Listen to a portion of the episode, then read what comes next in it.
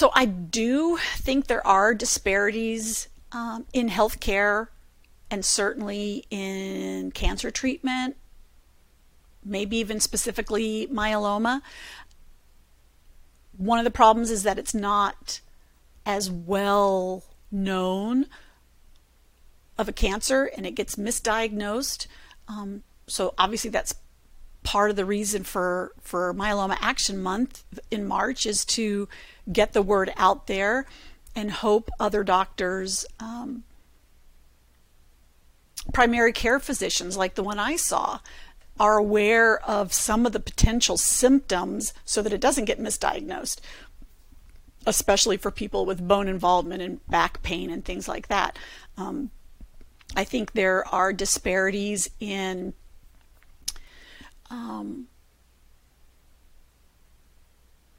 in healthcare in general for, for people who have health insurance don't have health insurance that can make a big issue about seeking treatment and not seeking treatment.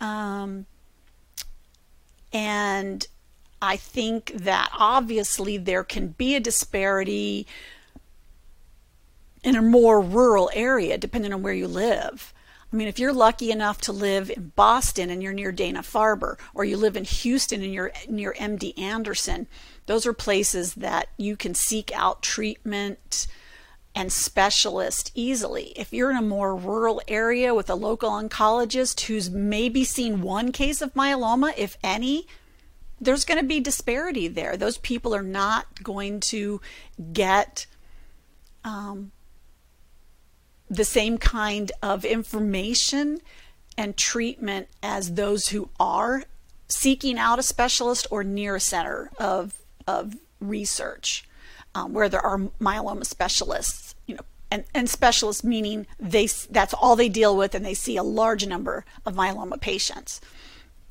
So that's why that's one of the things that we all as support group leaders and and patients is emphasize seeing a specialist in addition to your local oncologist. Not saying that your local oncologist isn't good, but if they haven't seen many cases of myeloma, they're not going to be as up on what's the latest treatments, the latest drugs to come out, um, and whatnot. So uh, that's why we all advise that you see a specialist in addition to your local person. So I think that's where disparities can come. Um, because obviously there are small rural areas in, um, well, every state probably has a small rural area that someone that's where they live. It's closest to home. They can't get to a specialist. They can't get to a center of influence, and um, I think that's where the disparities can come. And and it happens financially too. I'm lucky enough that my husband um, finds that important, and he budgets that every year for me to go to a seminar, for both of us to go to a seminar. Um, he went with me for the first time. Um, well, now with the pandemic, I guess it's been two years ago. Well, a year and a half.